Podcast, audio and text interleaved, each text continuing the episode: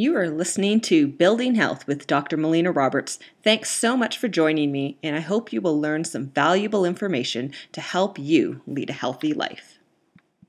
Have you ever wondered what the problem with wheat is?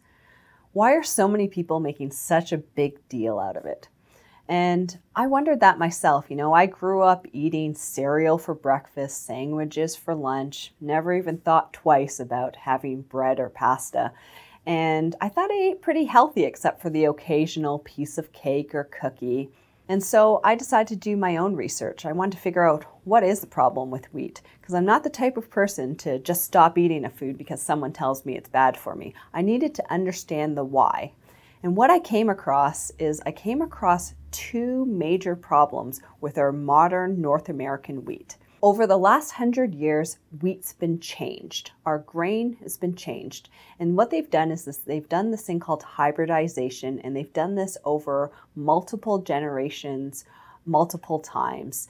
And they've made it so now the grain has a high percentage of gluten in it. Gluten, what it is, is it's a large protein. It's difficult for our human bodies to break down. So it ends up causing inflammation in our bodies just because we can't effectively break down that grain. Now, gluten in small quantities, our bodies are able to break down and metabolize, uh, except if you're celiac or gluten intolerant.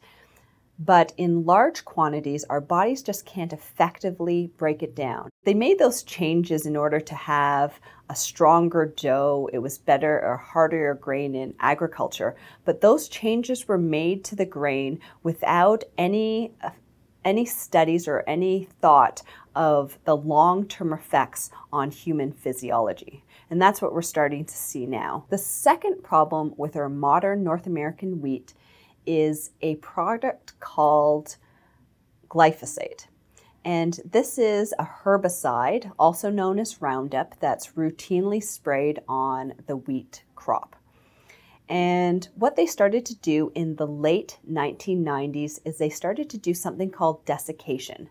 And they started to do a final spray of the glyphosate onto the crop um, close to the end of harvest. And what they were finding is that when they did that, they increased the amount of seed, they increased their yields, and they were able to do an earlier harvest. Glyphosate was shown to have actually a negative effect on our human physiology, and it actually affected our human microbiome and decreased that human microbiome. It actually caused injury to those villi that line the digestive tract and the other thing it did was it actually decreased the detoxification pathways and impaired those detoxification pathways. So these were major problems that the glyphosate was having on our human physiology. So these are two major reasons why our modern modern North American wheat is problematic for us. And I actually recommend that all of my patients avoid consuming wheat because it's really just not a healthy food for any of us. Thank you so much for listening. If you've enjoyed this podcast, please like it, share it with your friends and family, make a comment below, help us spread the word of creating health. You've been listening to Building Health with Dr. Melina Roberts. Continue to learn, grow, and build health.